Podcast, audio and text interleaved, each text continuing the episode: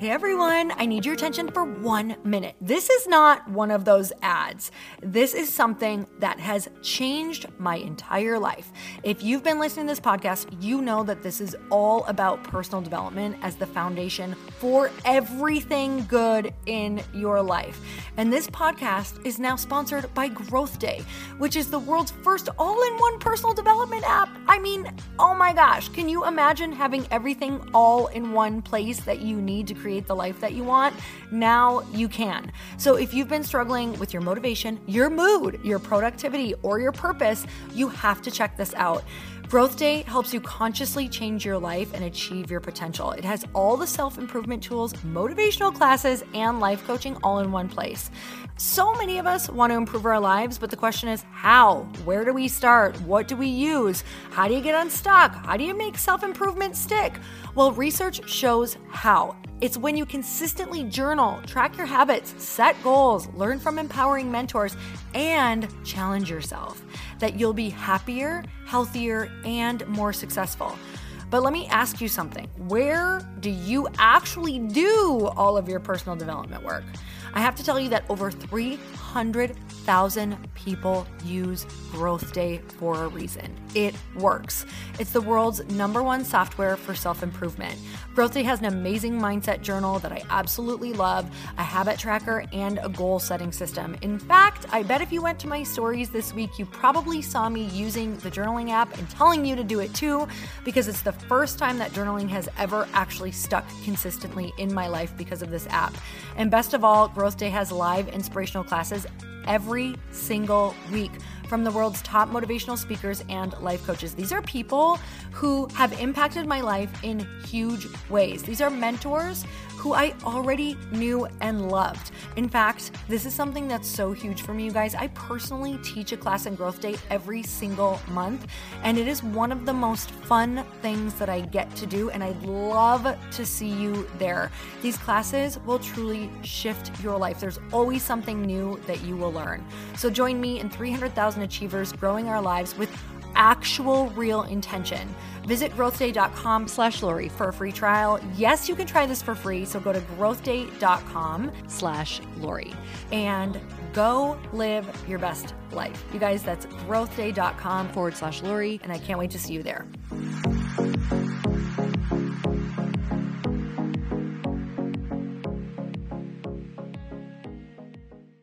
If you ever go into a room where there's people that you don't know and you would like to be influential in that group, don't say to yourself, hmm, who can help me most here? Hmm. You should say, whom can I most help here? After that, you have an advocate now. You have somebody who's going to go to bat for you in that room.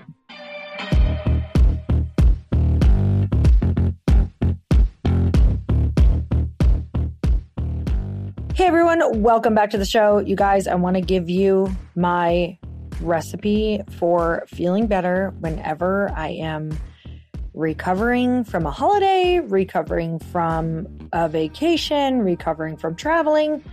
And not only that, but just in general, feeling better. I swear to you, when I drink this, I just literally feel less puffy. I feel less bloated. I feel less irritable because we really need to be hydrated anyway. And if I'm going to hydrate, I want to hydrate with something that's actually doing something for my body. So I have made a bunch of lemon water recipes that have a ton of different things in them. Really, really simple. Some of them are only two ingredients, some is one, some is just lemon water. Some have a few ingredients, but I am all about lowering inflammation in my body because I just don't want to feel puffy and I don't want my face to be puffy. I'm always on camera. I want to feel good. I know you guys want to feel good too.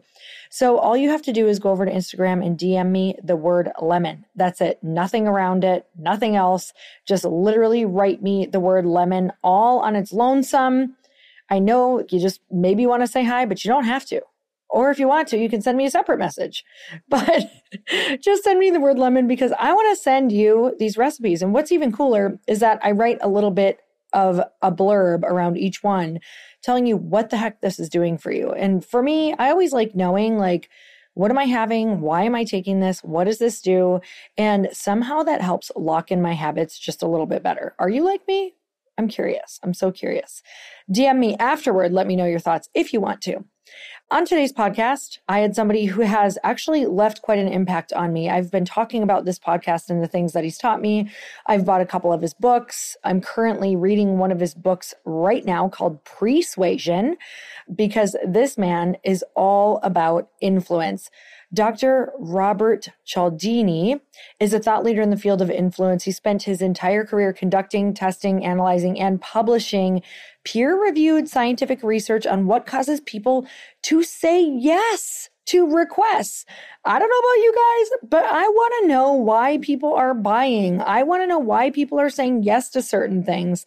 And I really want to dial that in because I know that if you're anything like me, you have poured your life and your time into wanting to make an impact. And if you have something, a product, a company, a message where you want to make an impact, it is really important that you learn how to market and you learn how to study these things so that you can understand why people are saying yes, so that you can get people to say yes to you, so that they can get the products, they can get the impact, they can get the courses on the things that are going to change their life, right? Like, why did you say yes to things? And you know, we just did a, a, podcast with James Wedmore, and he talked a lot about how your transformation starts with paying, right? It starts with putting money down. It starts with saying yes and paying for something.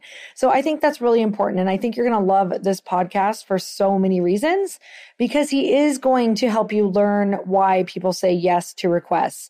The results of his research and his articles in his New York Times bestselling books have earned him an acclaimed reputation as a respected scientist and an engaging storyteller. He is known globally as the foundational expert in the science of influence and how to apply it ethically, which is so important in his businesses. His principles of persuasion have become a cornerstone for many, many organizations, you guys. This man is a genius. And I can't wait for you to listen to the podcast. Let's dive in so you can learn all of the goodies. Here we go.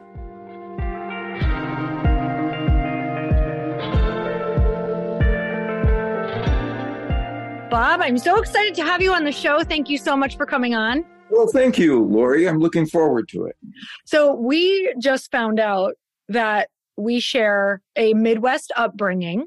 Yes. And also a sort of Phoenix, Scottsdale area living and going from the Midwest to living on the West. What would you say is like the biggest change in your life going from Midwest to now living where you are? Palm trees.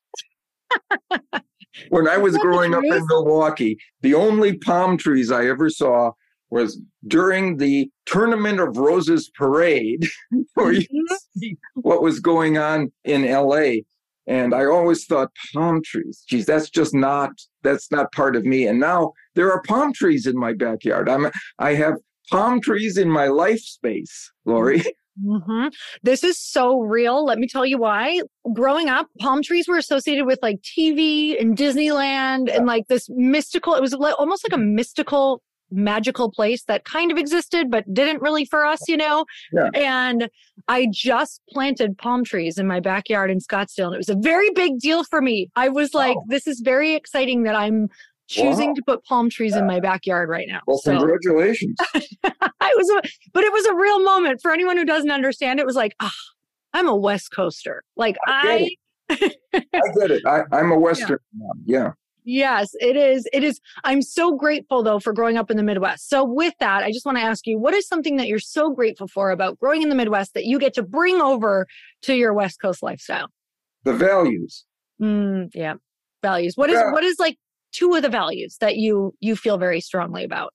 Conscientiousness mm. and agreeableness. They live up to their word there. Yes. And they try to be accommodating. Uh, mm-hmm. You know, I, I was once on a plane with a woman. She was living in Los Angeles. We were flying to Los Angeles. And she said, You know, I'm from the Midwest. And as soon as I start a family, I'm going to go back to the Midwest because of the values. Mm. I said, so I guess you wouldn't want to raise a child in Los Angeles. She said, I wouldn't want to raise a guppy in Los Angeles. different values, different values. Different values. Yeah. I remember when I when I first moved to Santa Monica, I just remember thinking, well, there was a lot of things I was thinking, but I remember trying to make different relationships and friendships and everyone was it was like they wouldn't show up for the appointments and yeah. i i just remember thinking instead of being upset about that i said in my head wow it's going to be really easy to win here if i just show up like if I just follow my word and I have to be honest, like I feel like I became very successful there because that was a rarity to like show up, say what you mean and that work ethic that I was so grateful for yeah. Being instilled from my dad in the Midwest. So and be, and be true to your word. You know? Yes, yeah. absolutely. Which I feel like goes into so much of what you're known for. So I would love to know just how did you start to become known as the person who talked so much about influence and persuasion. What was it about your life that made this topic so important to you? Well, I'll tell you one incident, and it was at the University of Wisconsin. I was a freshman, I was in a dorm, there was a knock at the door, and it was somebody selling magazine subscriptions to Sports Illustrated. Hmm. Now, I'm a sports fan, but not enough that I want to spend the limited funds I had on a sports magazine every week. Mm-hmm. And I was about to say no, no thanks. And he said, Well, let me tell you that it's the most popular subscription here in your dorm.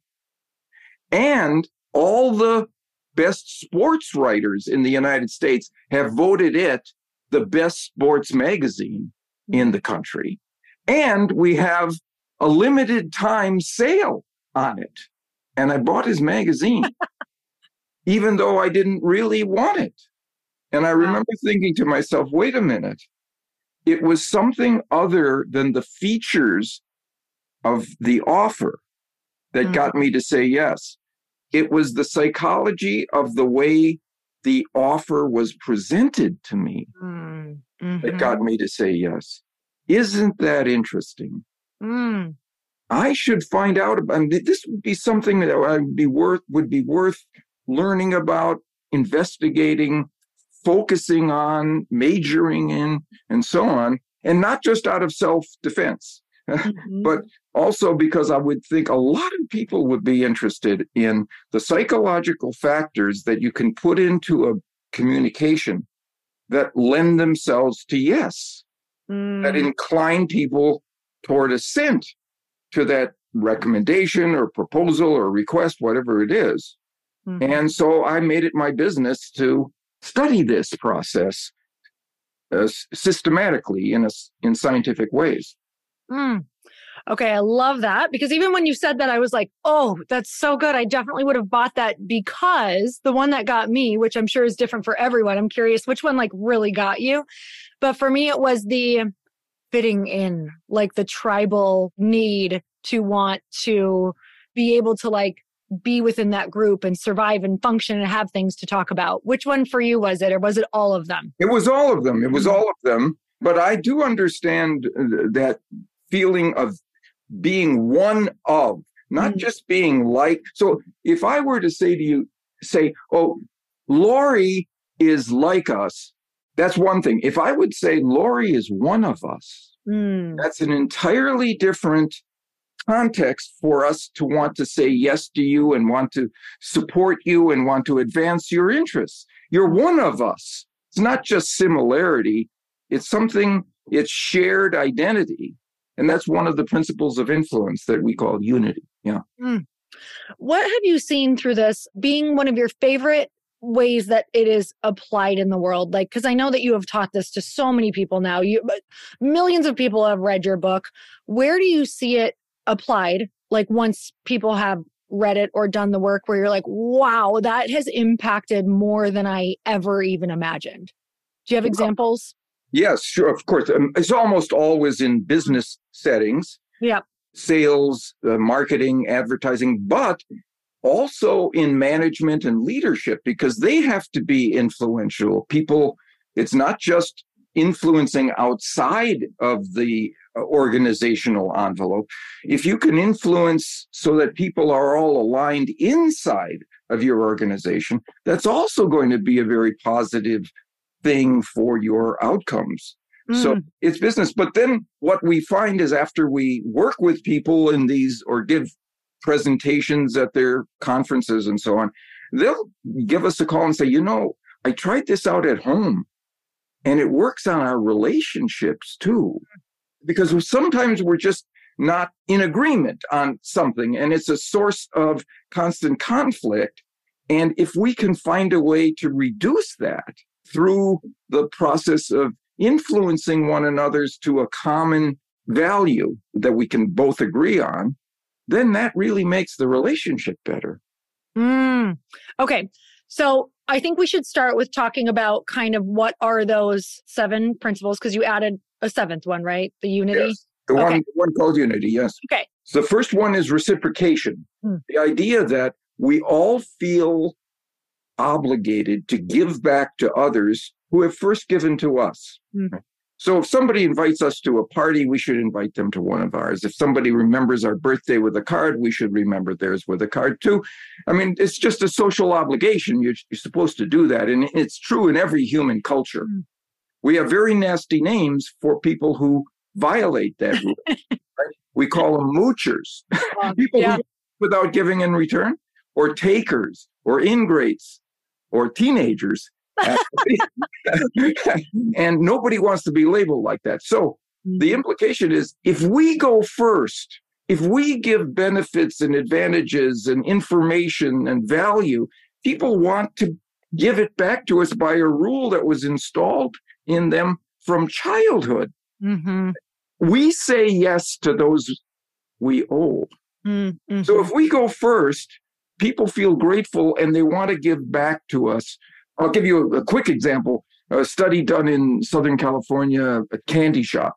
For one week, researchers arranged for everyone, every customer who came in to be met by the manager warmly and then escorted to the candy counter, or to be met by the manager warmly and given a small piece of chocolate and then escorted to the candy counter. Mm those people were 42% more likely to buy candy. Mm. Is this Saruji's? Because damn it, I have bought so much of their chocolate because they give me a free chocolate. Well, that it turns out it wasn't the chocolate. That oh. is, if you look at the the data, people, it wasn't that, oh, I love this chocolate, I'm going to buy some more. Yeah. Most of them bought something else. Mm. So it wasn't what they had been given, it was that they had been given. Mm-hmm. Mm-hmm. It was no. that they had received. So I always advise people to be first, give first. Mm. Stand on the balls of their feet to be ready to say yes to you when you would make a request of them. I always say, so if you ever go into a room where there's people that you don't know and you would like to be influential in that group, don't say to yourself, hmm, who can help me most here? Mm. You should say, whom can I most help here? After that, you have an advocate now. You have somebody who's going to go to bat for you in that room. So that's the first one. That is so good. Let me ask you one question around sure. that. So number one, I have totally obviously bought the candy. And yes, it was more out of like, they gave me something, now I have to pay.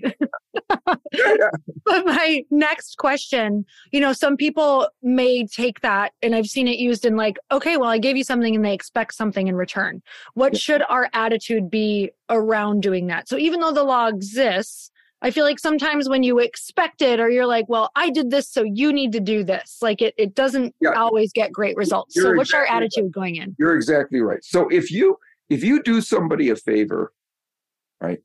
And they say, Thank you so much, Lori. That was above and beyond the call of duty. That was really great. You can't say, Oh yeah, and you owe me one now, sister. right? right. That's gonna falls apart. No, no, you can't do it. But you just have to give and there will be not for the reason of receiving, but there will be a side effect. There will be a downstream consequence of having given first, which is people will stand ready to give to you. Mm-hmm. What you can't do is to say in that moment, after they've said thank you to you, oh, don't think anything of it. Mm, oh. No big deal. Wasn't a problem. Would have done it for anybody, just part of the job. I've heard that. I used to do that. I've heard it over and over. No, you did that thing. You really did. You don't want to diminish it or dismiss it or deny that it occurred. You want to say, here's what I'm going to re- recommend that you say to anybody who gives you that. Of course, I was glad to do it. I know if the situation were ever reversed, you'd do the same for me. Mm. So you've put it on the map.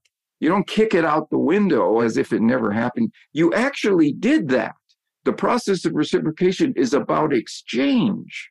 Mhm. There has to be exchange, or people will stop giving favors, right? Yes. Oh my goodness. I've, I've had this experience in life where, and I learned this from you. So I've now started saying what you just said that you recommended.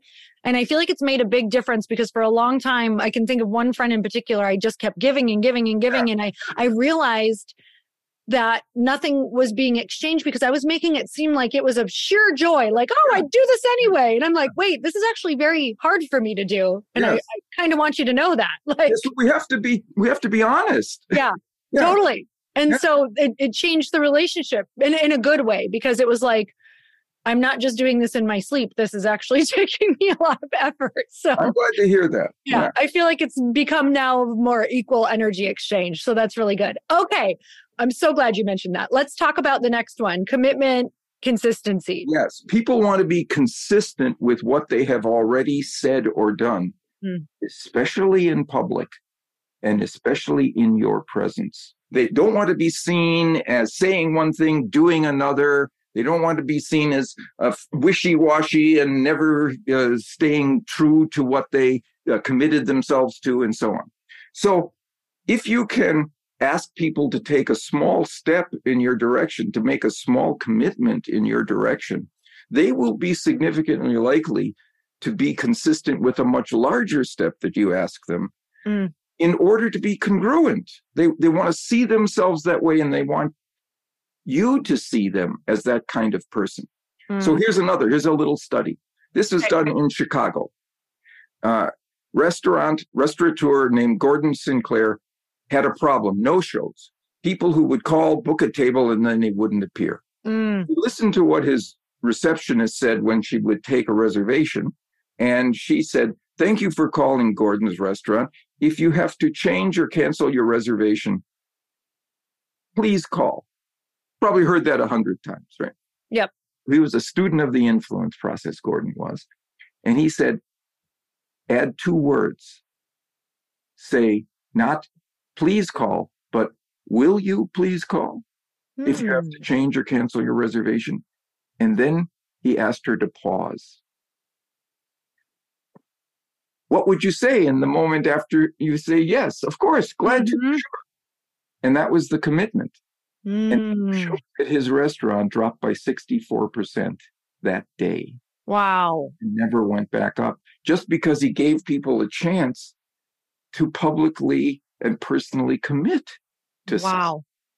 So Wow. I don't know if, your listeners are in leadership positions. Mhm. Here's what I would say. If you're ever in charge of a meeting where you have tasks or responsibilities to assign to people before they leave and then come back with those tasks completed by the next meeting, don't let anybody out of that room until you say, Will you be able to properly complete this task before our next meeting?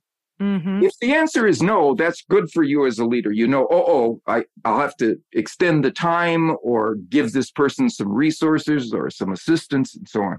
But if the answer is yes, I will, Mm. have now significantly increased the likelihood that people will come prepared for that Mm. meeting because Okay. they committed to it in public. Oh, I love this. Okay, so could you give me an example in I'm trying to think about different times in my life when I realized this for like no shows around sales calls. We have a lot of different people who do a lot of different whether it's it, showing up maybe what what kind of language could we use in our sales copy potentially, but then also on having them show up for a sales call instead of not doing any no shows. Yeah. So you don't just say, could you give me a, a time after, right? And they might do that, but then they might not show up for it. Right. You can say, will you be able to make that time or give me a call if you can't? All say yes. Mm, And it's the yes that produces subsequent yeses.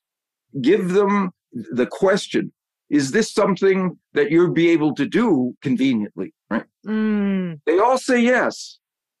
okay. And so that's it's trying to get to the commitment, like whatever will make them commit and say like a verbal yes, essentially to you. Right. Remember it, they don't do it anymore now, but when you went to a dentist's office or a doctor's office at the end, they gave you a, a card with the date and time of your next appointment on it. hmm If instead of giving you a card with the date and time, they gave you a blank card and asked you to write down the date and time of the next commitment, Mm, no shows dropped by 17%. wow. because you've committed yourself personally to it. Everything you can do to get an action before they actually take the action that you're interested in, a smaller version of that, will increase the likelihood of the, the next one.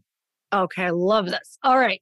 So your next one is social proof. Tell me about that one. Social proof. This is the one that says that when people are uncertain, and we live in what is probably the most uncertain environment that has ever existed on our mm-hmm. planet.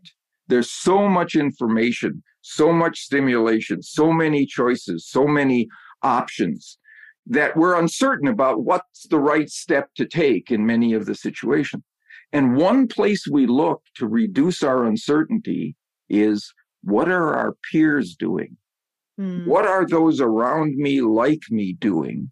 mm, If they're all raving about a new restaurant or a new film or a new piece of software, that reduces my uncertainty that this would be a good thing for me to do as well. mm. So simply telling people what others like you have done, like I don't know, you, I think I took I I learned that you were in financial services for a while. My husband was. Okay, if he were to say to the most of the people who have family businesses Mhm. choose to take this route to financial security, right? hmm Now they're more likely to say yes to that route because other people like them have chosen that route. There's a, a lovely study uh, in the city of Louisville had a problem with people who would get traffic tickets and they wouldn't pay on time. Hmm And all they had to do when they sent the letter to these people is honestly say, the majority of Louisville rev- residents do pay their tickets on time. And they- Mm, And they doubled, they doubled revenues for one Wow. sentence, just telling people what most others like them see as the right thing to do. Yeah, that is so powerful. And I'm thinking of the different, I've been very influenced by different things like that, buying courses, buying books, like seeing certain types of people post about it or in different sales copy when they show different pictures of people, like people that I identify with. Oh, they came from this and they did that and got this result. I can identify with that person. That makes sense. This is for me. So I'm thinking of people who are listening to this who maybe have something that they're launching that they don't necessarily have that proof from yet. But as people come in, they can kind of start celebrating those different people coming in and showing the social proof of who's purchasing. That is a brilliant insight because it fits with the newest research on social proof. Suppose you have something new, a new product or service, or you're a startup and you you have some some compliance, you have some sales, you have some agreements, uh, you know, signed contracts and so on, Mhm. but not a lot. Show the trend. Mm, mhm. the trend is crucial because people project the trend into the future. Mm, If you just say 30% of our customers have chosen our new this new product or this new uh, uh, enhancement or whatever it is, new feature, mhm. that's a statistic, 30%. Mm, If you say when we started or last year it was 15%, right? That's a change. But changes go up and down. People go in one direction or they and then they stay flat or they go back down the other way. But if you say one year ago it was 15%, 6 months ago it was 25%, now it's 30%. mm. you get significantly more people to join Hmm. than either of those other kinds because three data points represent a trend. One is a statistic, two is a change, three is a trend, and people project trends into the future. So, Hmm. what you've actually got now is future social proof. The idea that there will be a lot of people doing this in the future. I should get in on the ground floor. Okay, I love this. I'm just thinking about some of the. I shop off of a very popular website that is now worth billions and billions of dollars, this particular company. And I like to follow their sales trends because they're crushing it. So I'm always like, what are they doing? It's so interesting. And recently they've started like really putting like bestseller. This one's going fast. This one's going fast. And to cut the noise, what do I do? I'm like, well, these must be the most popular things. So let me look at these and I'm going to pick this because this must be the new trend.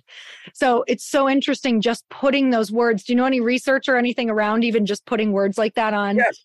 So in in China, uh, so this shows you the cross cultural reach of this.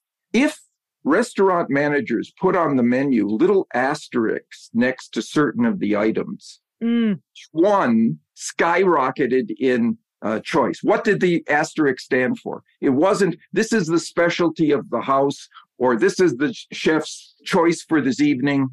It was these are our most popular dishes. Just labeling them as popular made them more popular for their popularity.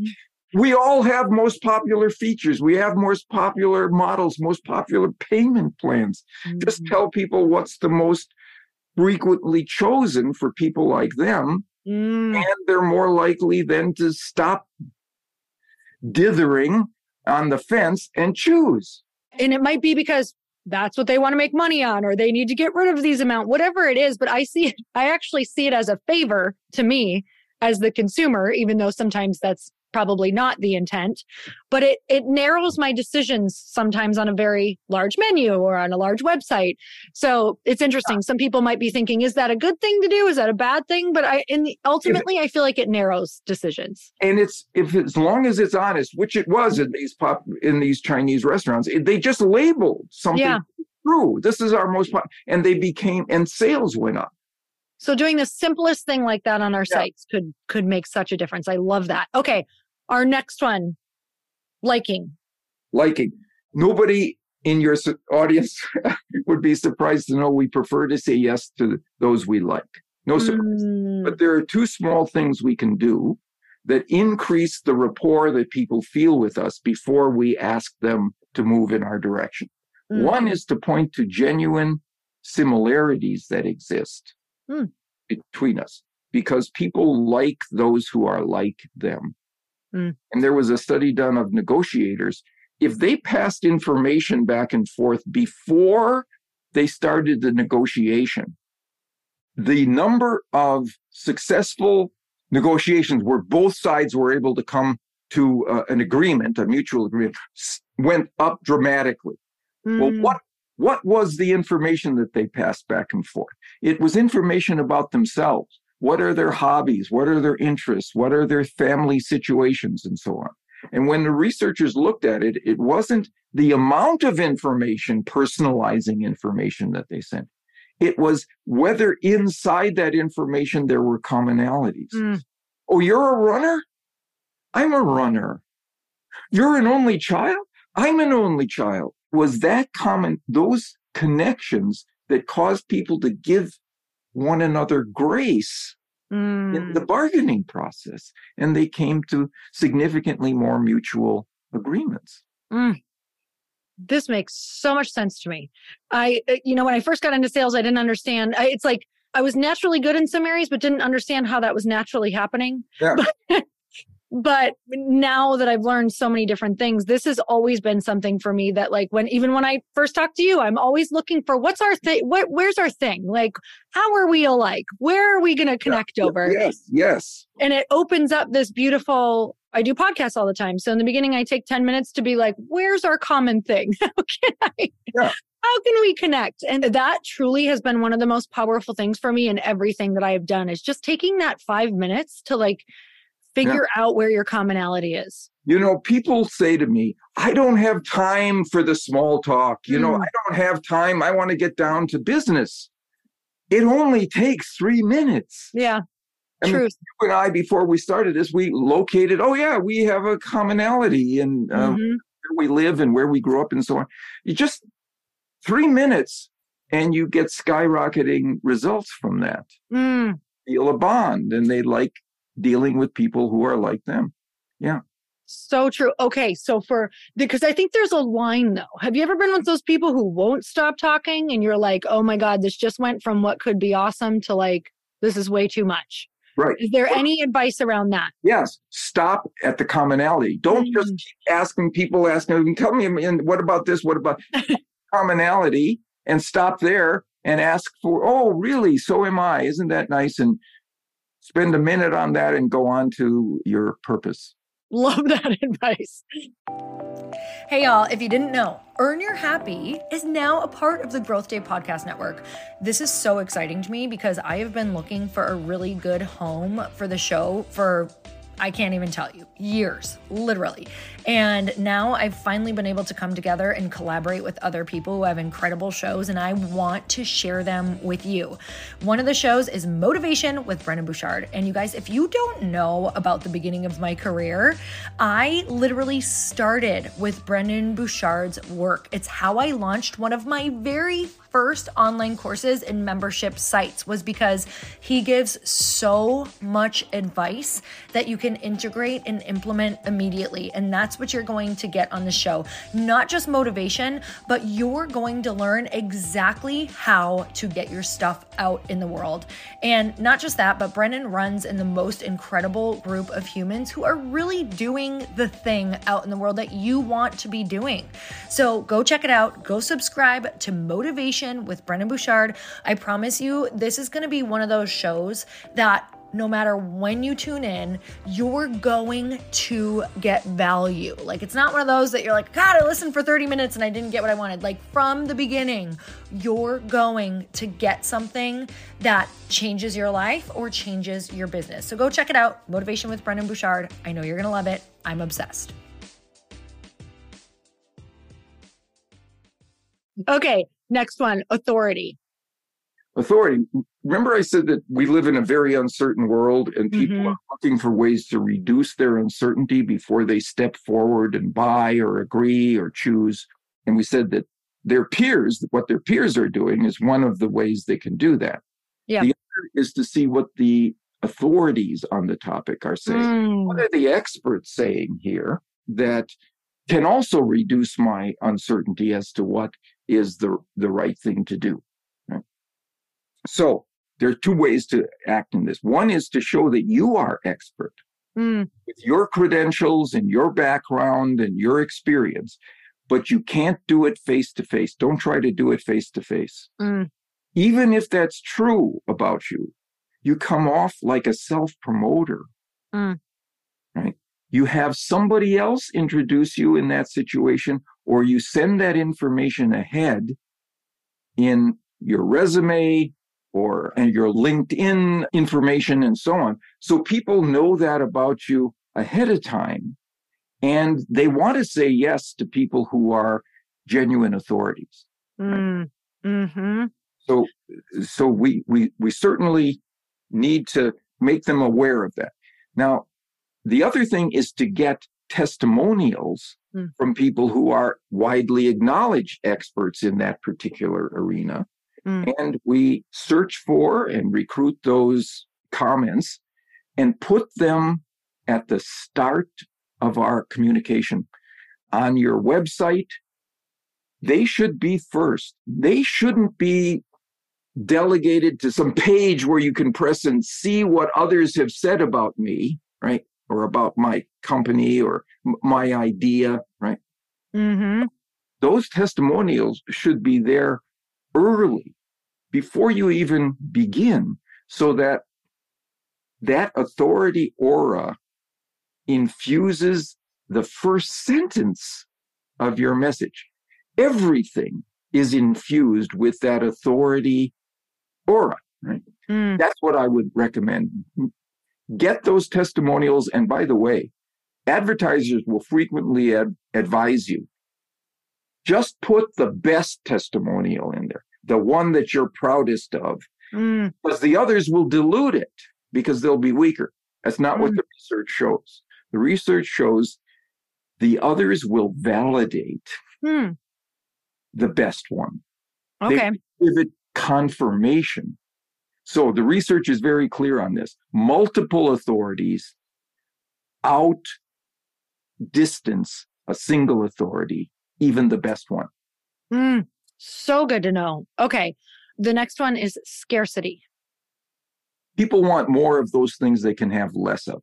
Right? Yep. So if you can honestly tell people, remember, I'm always saying honestly, always yes. genuinely, what things are truly there for you. If you can honestly say, describe something that's unique mm-hmm. or uncommon or rare about what you have to offer. Sometimes it's not one thing, but it's a combination, a suite of features that nobody else can offer. Nobody else has put together this kind of package of, of features of what we can offer, right?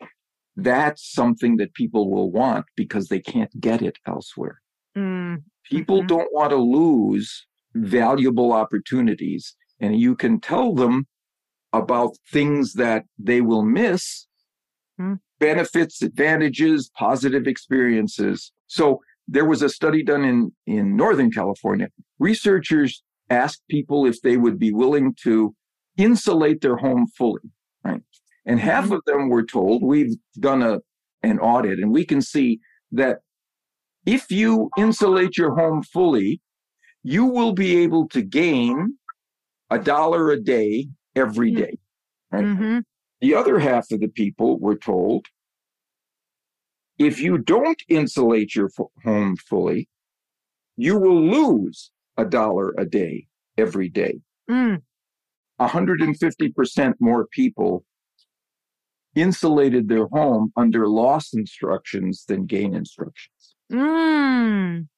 It's the same dollar, a dollar a day every day. Either you lose it or you gain it and it was gaining that dollar, uh, losing mm-hmm. that dollar that was more because loss is the ultimate form of scarcity. Mm, it means mm-hmm. you can't get it anymore. Mm-hmm. You don't get it. So, one of the things we can do is honestly tell people not just what they will gain by moving in our direction. I'm not saying don't say that, but I'm also saying, and you wouldn't want to forego those. You wouldn't mm-hmm. want to miss those benefits and advantages yeah mm.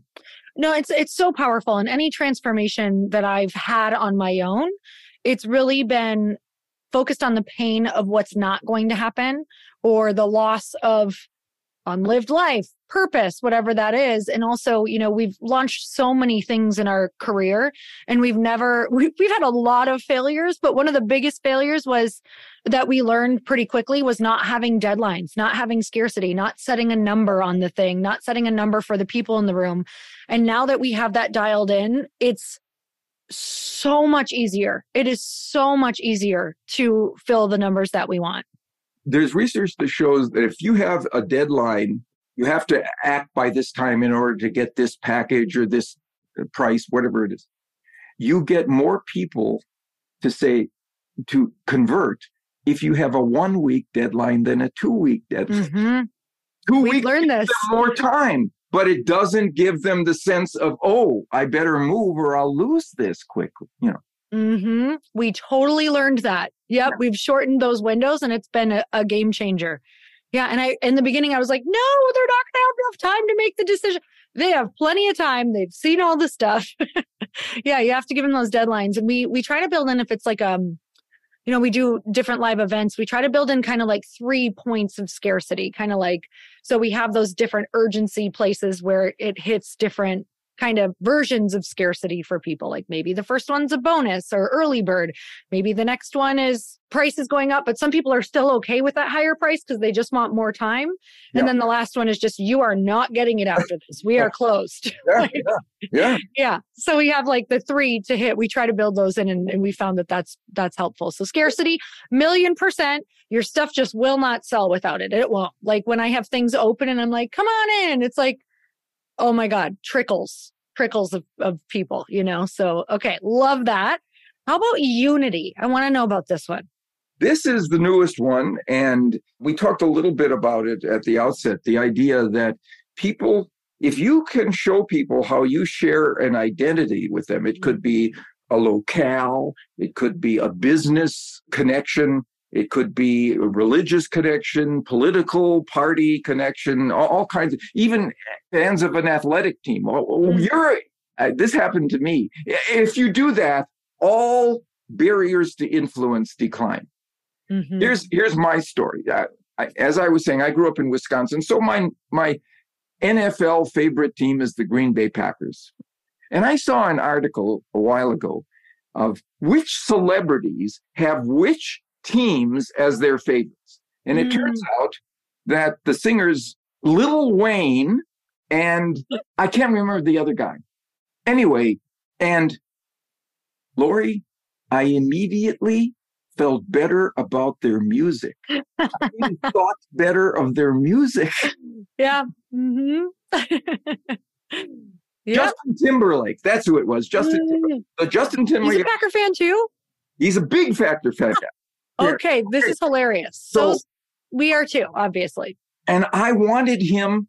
Not only did I think better of his music, I wanted him to succeed more.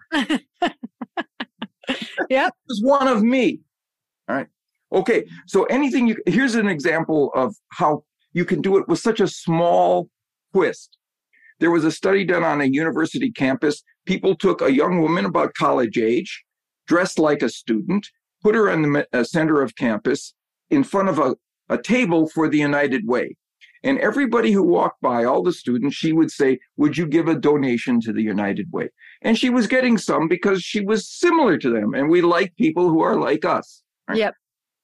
If she added one more sentence, she increased donations by 450%. Hmm. What was the sentence? I'm a student here too. Mm. I'm one of you. Mm-hmm. And we say yes to those who are of us, not just like us, but of us. Mm-hmm. Mm.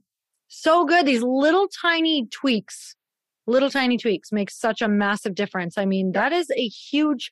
The, what, what you're talking about is they're not. These are not just little percentages. These are massive percentages yeah. that will will affect your life if you do these things. And I got to tell you, it makes your life more enjoyable finding the commonalities with people. It just really it really does. So and the other thing is uh, giving genuine praise that also increases liking because mm. not only do people like those who are like them, they like those who do like them. Mm. So mm-hmm. This used yeah. to be my biggest problem that I would hear myself saying praiseworthy things about someone and leave it in my head. Mm. Now, if I hear myself saying, gee, what Lori just said there was brilliant, I move it to my tongue. Mm. And I can't tell you how much better the goodwill between me and that other person has has uh, grown as a result. Wow. And it's wow. true. I, it was true. I, why was I why was I hiding it? It had to do with my the way I was raised, I, am sure. But anyway, mm. yeah. So now I fight against that. That is a game changer. That's such a good. If you guys take one thing away from this podcast, that one, that is so beautiful. I love that. Okay, so you have something exciting that you're working on ethical influence applications for business. What is that?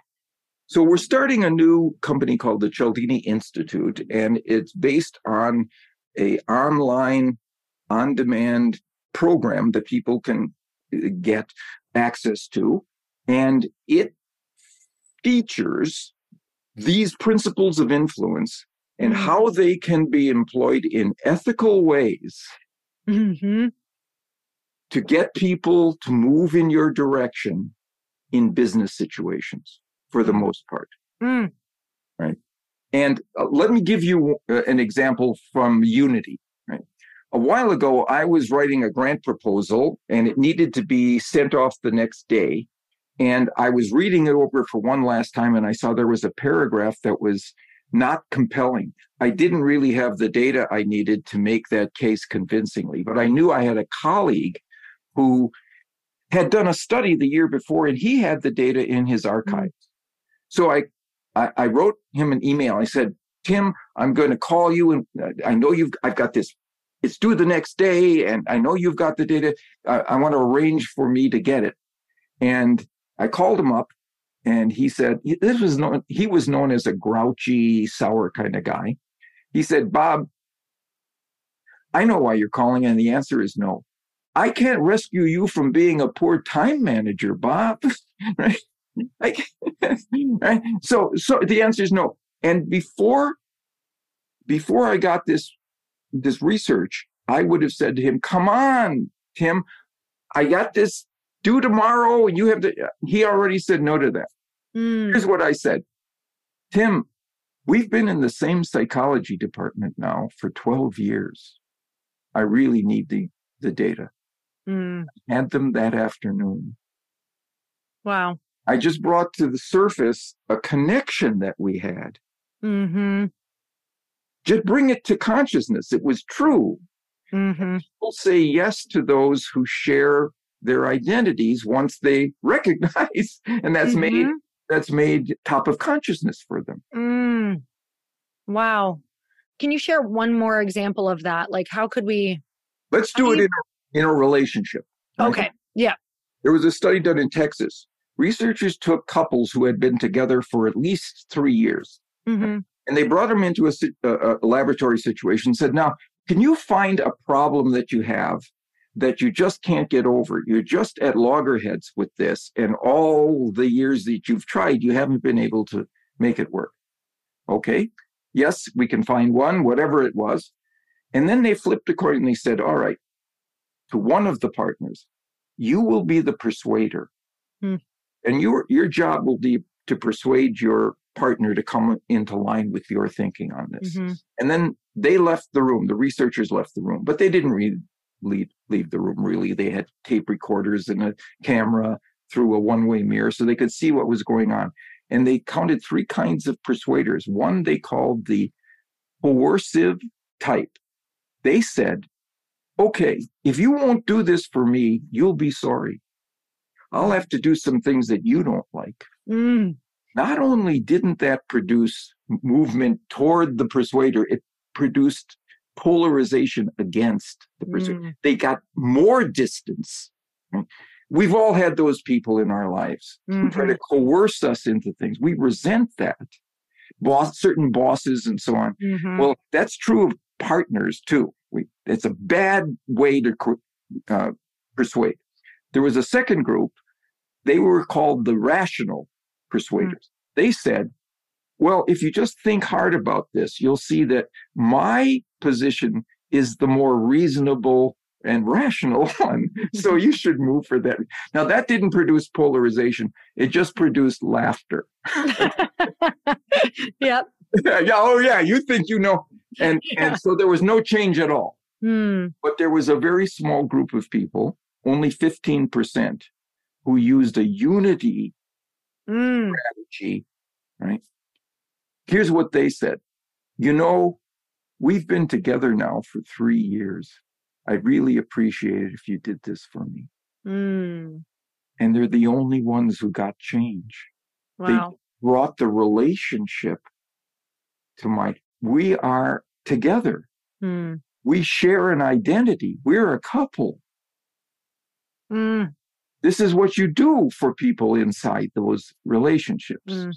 Knowing something as simple as that was, and that was, the, it was interesting. Everybody else was doing something else. This mm. whole thing of just reminding people of the relationship. Here's what I like to say these days. Very often, and this is true in business relationships as well as personal, sometimes the relationship is the argument it is the argument. The mm. fact that there's a relationship there is enough to create the change mm. in your hmm. direction. You just mm. have to hmm. bring it to mind. You just hmm. have to make it salient in people's consciousness. And then they behave in ways that are guided by the unity principle. Oh, so good. Okay. So, my husband and I, Chris, we've been married, it'll be 18 years this August. And we have a statement that has, in the last, you know, so we had a lot of good years of, of learning how to fight. Um, yeah. which I'm sure you understand yeah, the, art, the art of fighting. But the conclusion has been what I just realized is like following that unity factor. We have solved more arguments quickly now that we've discovered this over the last, I, I would say within the last 10 years. This has been, yeah. I don't even know where it came from, but it was, it's always when we're in an argument to stop it. It's like one of us comes to this realization of, hey, are we on the same team? We're on the same team. How do we want this to end? We know that this is going to end with us together always. So yeah. that statement. Yes. And then you, then you give grace. Yep. To the other person. Mm-hmm. Bringing it to the surface yeah. always makes us go, yeah. oh, that's right. Yeah. We're on the right. same team.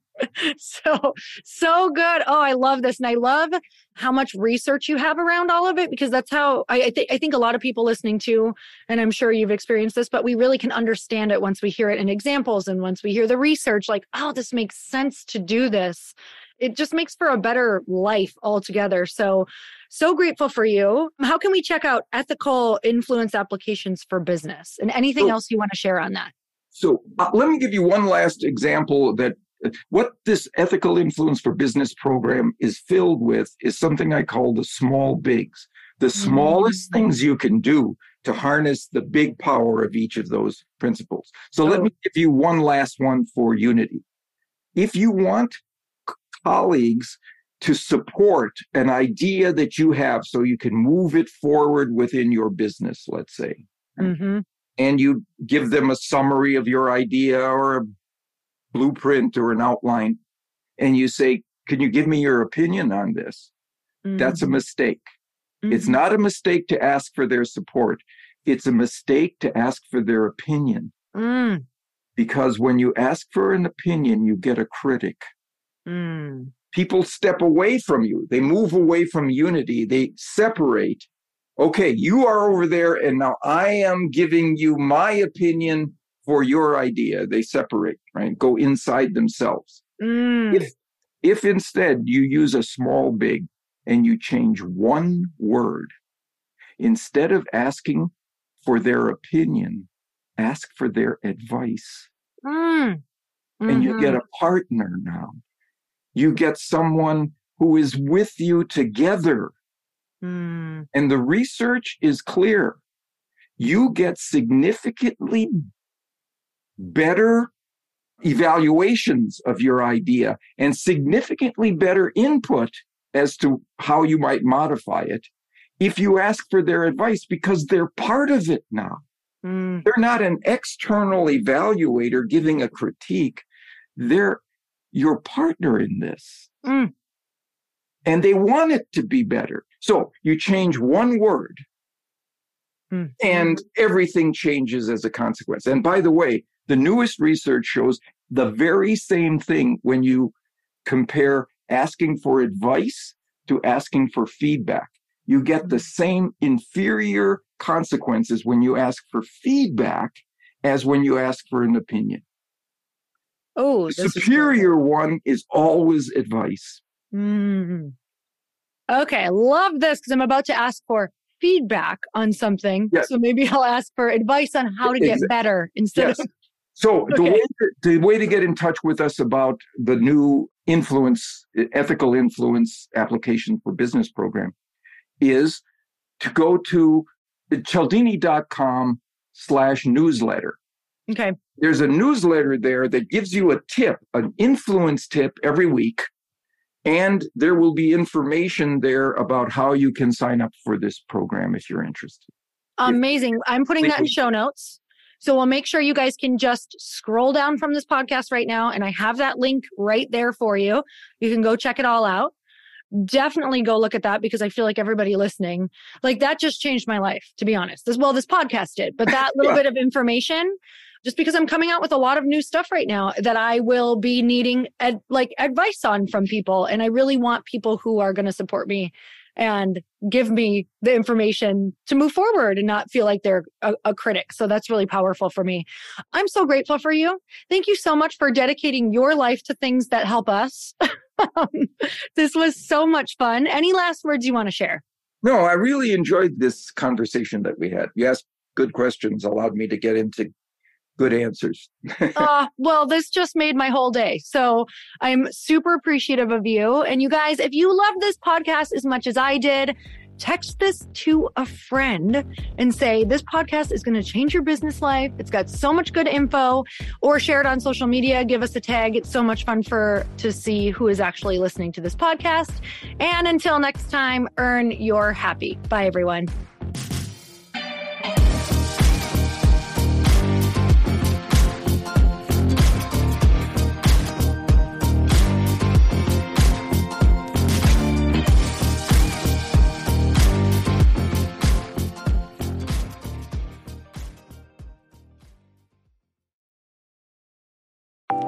Want to know a huge secret to my success? Okay, not only my success, but just about every single person that I have interviewed on this podcast who is successful has this in common. You guys, they love to journal. They capture their life lessons and what they're grateful for. But a lot of people don't keep this up consistently.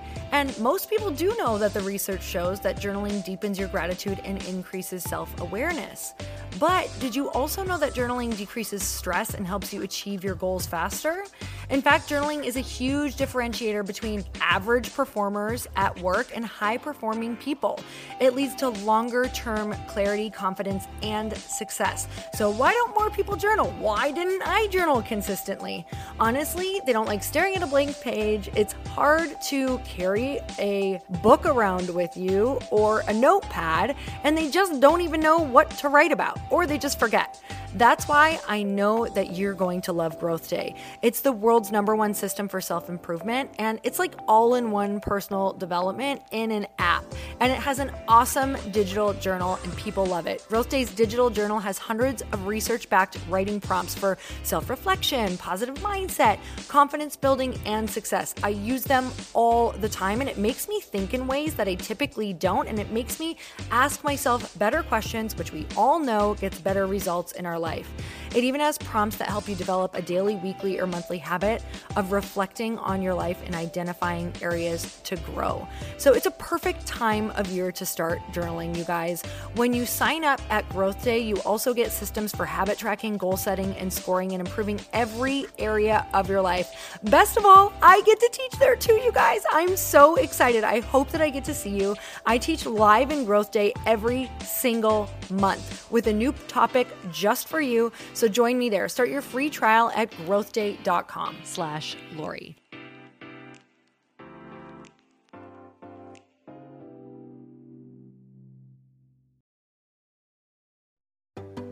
Hey, do you know what the big secret is this year? And it shouldn't be a secret because this should be your biggest focus. It is building your community. I am always working on building and nurturing my community, and everyone is talking about the power of community. Without an online community, you just cannot grow organically or create a real movement, which is what I know that we're all after. And you can build trust or monetize your audience. When you get community right, not only does your audience grow faster, but so do your sales. But where's everybody going to be managing their communities these days? And a lot of online entrepreneurs and thought leaders are turning to circle.so. Circle is an all in one community platform. It lets you host content and create discussions, live streams, group chats, and memberships all under your own brand. And what's so cool about Circle.so is that you don't even need a website or Facebook group. Instead, Circle lets you build your own community site where you can host content and manage your members. You can even create locked and unlocked content spaces, groups, and classes. How freaking cool is that? You can put your content behind a paywall too, and you can charge different amounts of money for different spaces on your community site. Circle.so is famously easy to use and it has a free 14 day trial for you. So you can go check it out, see if you like it, see if you love all the options. Just go to circle.so. Go check it out right now, you guys. Imagine being able to manage your community, start group chats and live classes, and accept payments all in one place. Kind of mind blowing since this is usually spread all over the place. You have to log into so many different things. If this is the year to capture, organize, and monetize your community, head over to circle.so. You can get a free trial and start building your online community right now. Just go to circle.so. You guys, you get the 14 day free trial.